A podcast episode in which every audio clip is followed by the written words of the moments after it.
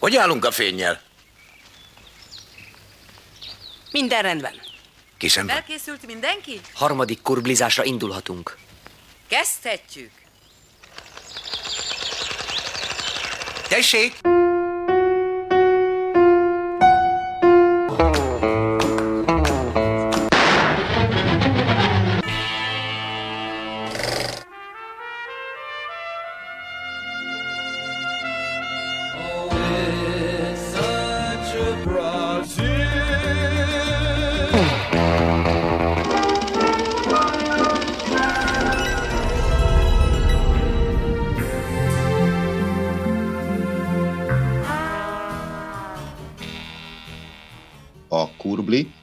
Filmkultúrát ápoló műsor adásában a francia új hullám vezéralakjának, Jean-Luc Godardnak 1965-ös filmje lesz terítéken. Az elsősorban skifi és film noir műfai jegyeket magán viselő fekete-fehér disztópikus filmalkotás címe Alphaville Lemmy Caution különös kalandja.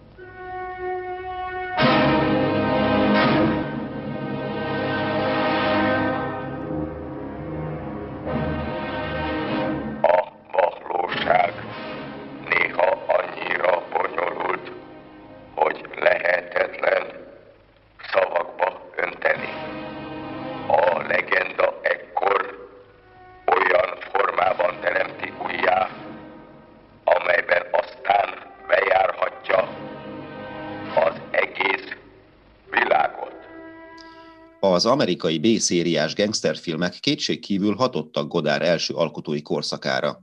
Ezt támasztja alá a korai filmjeinek arszpoetikája is, miszerint a filmcsináláshoz két dolog kell, egy lány és egy pisztoly. Mit csinál, uram? Kihoztak a sodromból. A mai Kurbli adásunkban Jean-Luc Godard Alphaville Lemmy Caution különös kalandjai című filmjét fogjuk bemutatni. Mai beszélgető partneremmel Német György gyakorló zongoristával, aki a Szabadkai Zeneiskolának a zenetanára. Vele fogok ma beszélgetni Alphaville-ről, és hát üdvözöllek Gyuri a műsorban. Én is üdvözöllek, és üdvözlöm a kedves hallgatókat is. Hát akkor térjünk a lényegre.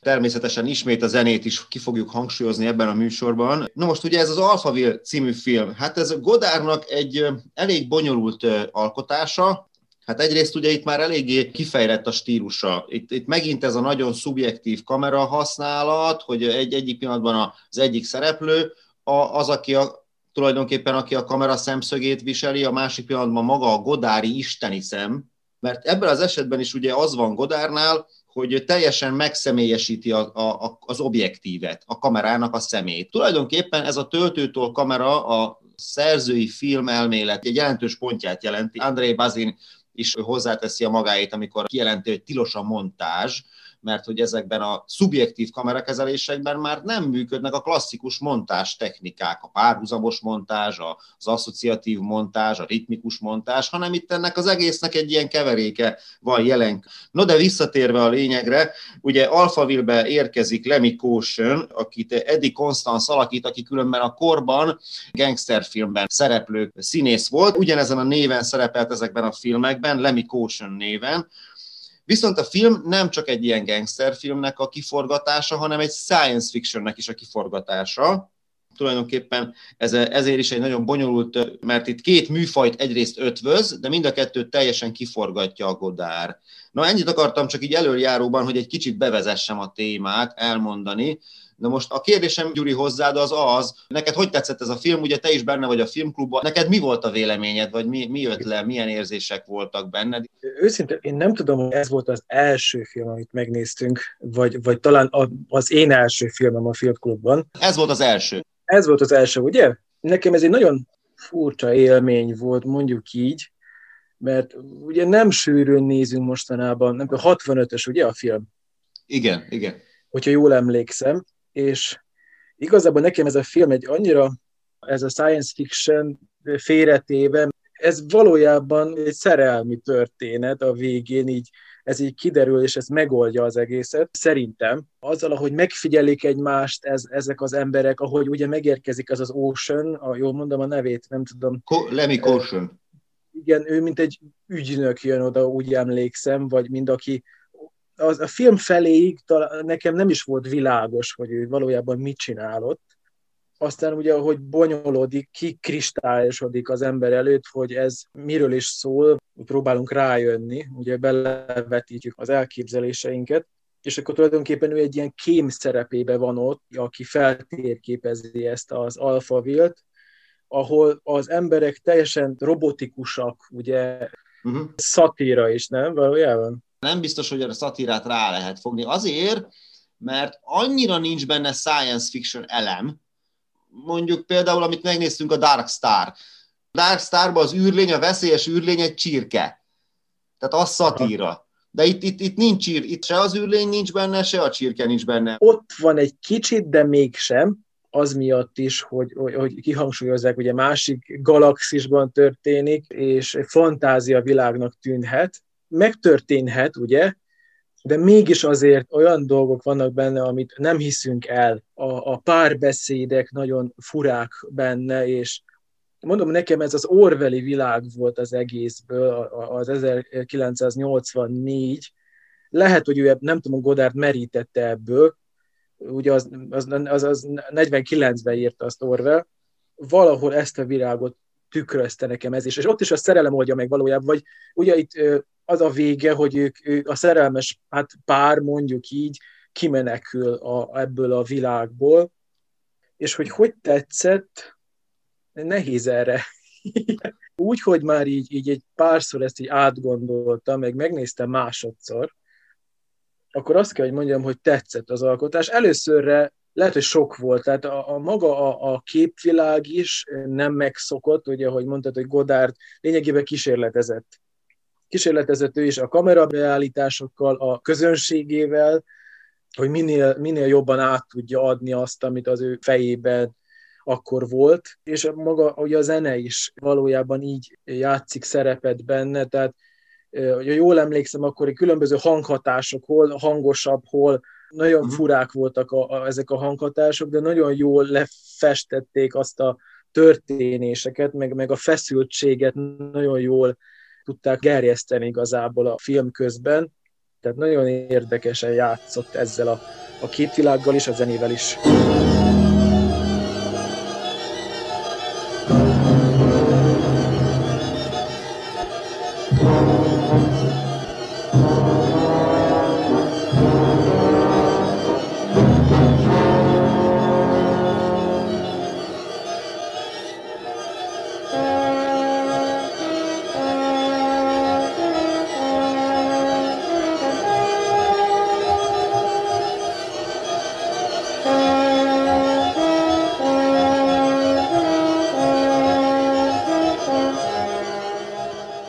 Paul Mizrakinak hívják a zeneszerzőt, aki komponálta, de hogy igen, ez is egy érdekes dolog, mert ugye ez különben egy Párizsban játszódó film. Úgy skifi, hogy egyáltalán nincs benne semmilyen science fiction tulajdonképpen. Másrészt meg a zenevilágát is, ahogy így összerakta ebből, a nem is tudom, ezt majd talán te mondd meg, ilyen kísérleties hangzásvilág, direkt ilyen zavaró zörejek, meg, meg zajok vannak benne, meg ilyen monoton zajok vannak benne, hogy, hogy erről így mit gondolsz? A filmhez komponálta a zeneszerző, Mizraki. Ő egy francia zeneszerző, annak ellenére, hogy olyan görögösen szól a neve. Több olyan rendezővel dolgozott együtt, akik nagynak számítanak ugye abban a korban. Na most ezek a hanghatások, zenére hasonlító frázisok, de ezek mind, mondjuk így, hogy effektek, amik színesítik a filmet, és a hangulatát jobban átadják. Visszatérve arra, hogy science fictionekbe kell, hogy legyen egy legalább egy űrhajó, bármilyen űrlényel való találkozás, vagy ilyesmi. Itt ugye nem történik ez meg, inkább ilyen előrevetített valami jövőkép, ahol a, a gépek, hogyha jól emlékszem, de javíts ki, hogyha nem, egy számítógép volt az, aki irányított lényegében mindent, és ugye ez igen, az Alpha 60 számítógép, így ahogy mondod, amit von Braun professzor tervezett. Most a von Braun név az ismerős lehet, mert Werner von Braun volt, aki a harmadik birodalomban nagy technikai fejlesztés fejlesztést végzett a német űrprogramon, rakétatervező is azt hiszem, és nem tudom még mi nem volt. Na most ez, ezt a nevet is innen veszi át Godár. Meg a másik, amiről szó volt, az Alfa 60. faggatja a Lemmy caution akkor tulajdonképpen az Alfa 60 érzelmeket fejez ki, érzelmeiről Igen, beszél, igen, ami meg ez- teljesen, e, itt ugye azt írja az egyik szakír, hogy mennyire gicses, a gép beszél érzelmekről. Persze a film szereti a gicset sok esetben. Igen, igen, ugye, tehát ez, ahogy mondod, nagyon érdekes, hogy aztán az a plastikus robotosság, ami a film háromnegyedéig van, maga szinte az a, ez a komputer töri meg ezzel az ő dialógusukkal, ugye, ami a, az Ocean és közte történik. És onnantól kezdve így kicsit, mint hogyha így szétesne ez az egész rendszer, megborul. Igen, ott a film vége felé úgy tűnik, hogy a Lemmy Cautionnek sikerül a tervet, megrongálja azt a számítógépet, Igen, igen, azt igen. hiszem, és akkor ez a teljesen utopisztikus világ, ez, ez az ott azt hiszem, hogy fel is bomlik, vagy valamilyen felbomlás indul be, és ők meg ugye menekülnek, a szerelmes pár, És akkor nagyon érdekes dolog ez, a, itt is ugye valahol ez az érzelmek és a szerelem felé vitte. Ugye gics, ez is mondjuk ki, mondhatjuk Igen. így is, de ugye ez sok művészeti alkotásnak lényegében ez a konklúziója, hogy szeretet vagy szerelem nélkül nem érsz igazából a, az élet semmit, mondjuk így ki. Bár gicsesen hangzik, de valójában lehet, hogy tényleg ez az értelme.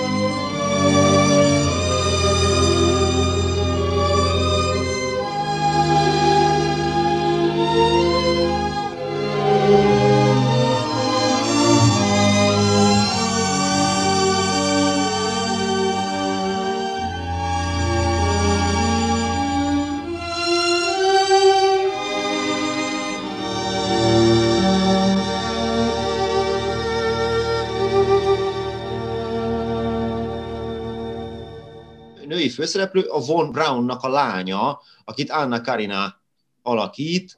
Ő is egy ilyen eléggé érzelemmentes karaktert alakít. Amikor veled még csak szóban beszélgettünk erről a filmről, akkor neked egy gondolat jutott eszedbe, így tudtad azonosítani ezt a filmet, amikor így teljesen formálissá válik az emberek közötti kommunikáció. Köszönöm, jól vagyok, kérem.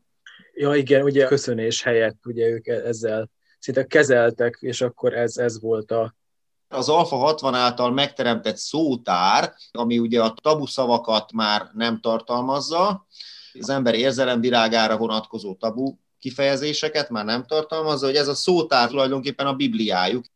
Igen, és akkor a végén meg ez a nő, ez kezd igazi érzéseket. Tehát a Lemmy Caution, mint hogyha így kezdeni kinevelni. Feloldódik. Igen. De igen. valójában, hogyha visszagondolunk a női szereplőkre, akkor mindegyik hasonlóképp tulajdonképpen viselkedik, tehát kicsit olyan tárgyként vagy eszközként van kezelve az egész film során. Abszolút. Té- tényleg, mint, mint hogyha eszközök lennének csak.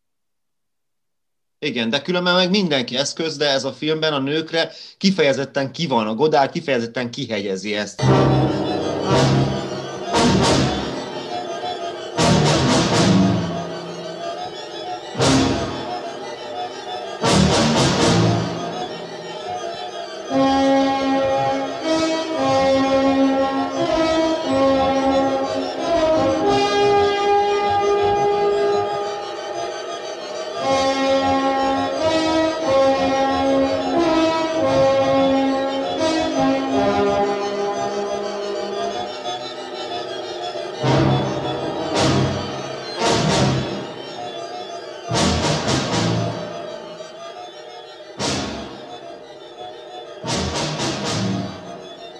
Azok a gépi komputer, vagy akkor még a kezdetleges komputer hangok, amiket beleírtak ezekbe a művekbe, ami, ami nem is csak filmhez, például koncerttermekbe íródott, vagy olyan kezdetleges, nem tudom, szintetizátorokon szólaltattak meg, ami az akkori hallgatóközönségnek talán újdonság volt, valószínűleg akkor is nagyon megosztó volt, mert ezeket meghallgatva, tehát vannak olyan művek, meg olyan zeneszerzők, amik nem nagy közönségnek szólnak, és szerintem nagyon megosztóak is. Valahol e, ennek a, a filmnek a zenéje is ezek közé sorolható tulajdonképpen atmoszférát teremt. Tehát mondjuk így lényegében nagyon jól idomul ez, ez a képvilághoz, meg a, az egész film mondani valójához. Tulajdonképpen végig szinte fent van tartva ez, hogy így hopp, egyszer csak megint megszólal egy zaj, megint egy zörej, tehát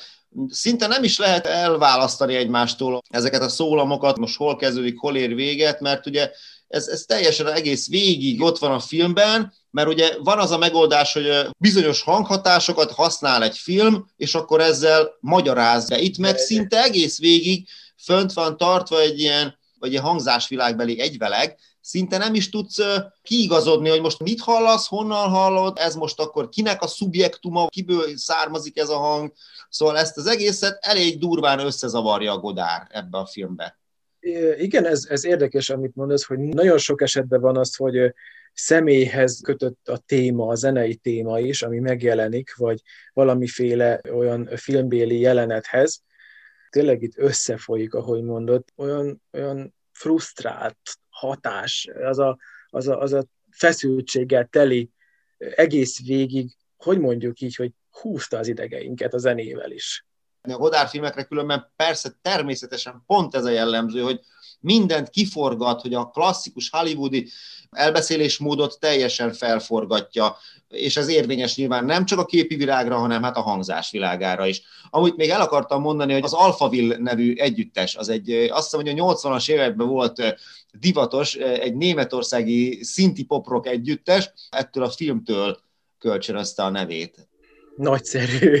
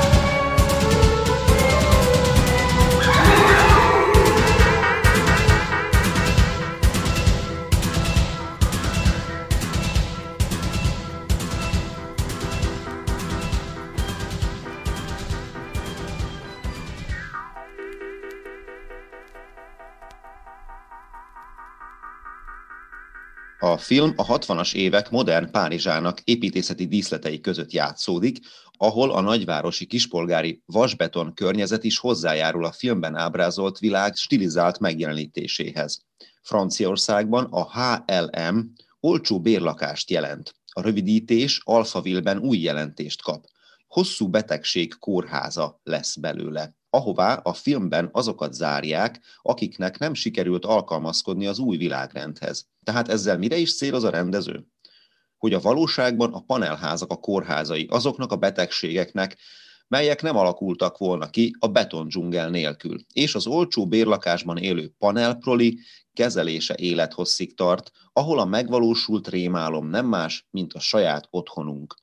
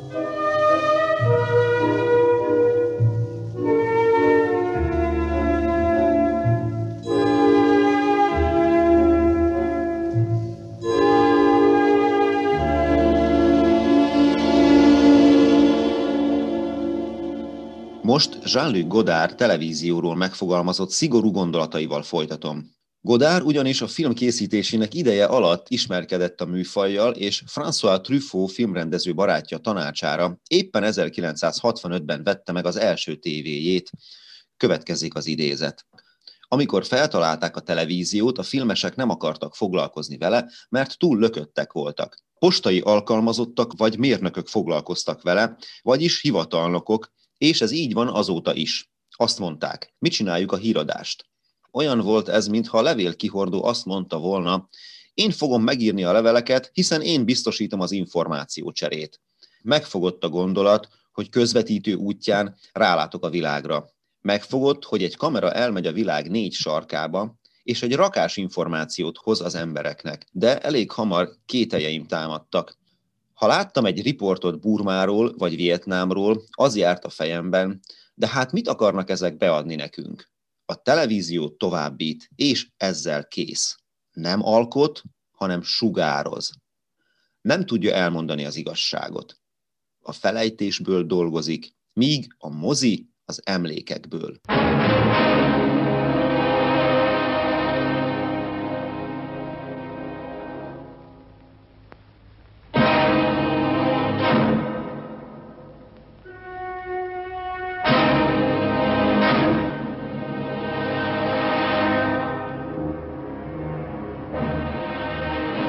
Mai filmbemutatóm kimeríthetetlen témáját végül Ropars Mary Claire francia filmteoretikus idevágó elmélkedésével zárom. Godard kritikus hozzáállása a filmművészethez ebben a filmben kiéleződik. Godard és Kora abban a felismerésben találkoznak, hogy a világ megváltozott, és a régi formanyelvek hűtlenek lettek hozzá. Ha pedig ez a kor belepusztul abba, hogy nem tudja kifejezni magát, az önkifejezés egyetlen esélyét egy újfajta művészet adhatja meg, mely megszabadult a szokványos logikától, és minden pillanatban nyitott marad mindarra, ami egy pillanatban benne foglaltatik. Itt válik érthetővé, miért esik szükségszerűen egybe a két törekvés. A filmnyelv, mely valamennyi egyéb nyelvet magába fogad, de egyiknél sem ragad le.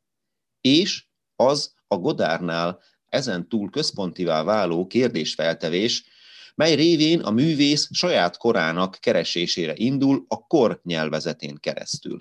Az alfavil a nyelven túlra tör át, oda, ahol a nyelv költői újjászületése megvalósulhat. E film értelme ismét csak témájával szemben haladva bontakozik ki. Godár a mítikus városban, ahol a költők sorsa az üldöztetés, a számítógép pedig teljhatalmú úr, nem egy jövőbeli halott világ előképét ábrázolja, hanem hajdan volt időket fedez fel újra, amikor még teljes mi voltában virágzott a költészet. A mai műsor ezzel véget ért, a viszonthallásra. Alfaville lakói nem haltak meg valamennyien, de valamennyinek elszállt az erő a tagjaiból. Akik nem haltak meg, és akiket nem folytogatott a fény hiánya sem, azok őrült sebességgel kerintek a város útjain, akár a hangyák. 23 óra 15 perc volt óceániai időszámítás szerint, amikor Natasával elhagytuk Alfavilt a külvárosi sugárutak egyikén. Egész éjszaka robogtunk a csillagközi térben. Holnap már otthon leszünk. Ne forduljon hátra! Mit gondol, meghaltak mind? Nem, még nem.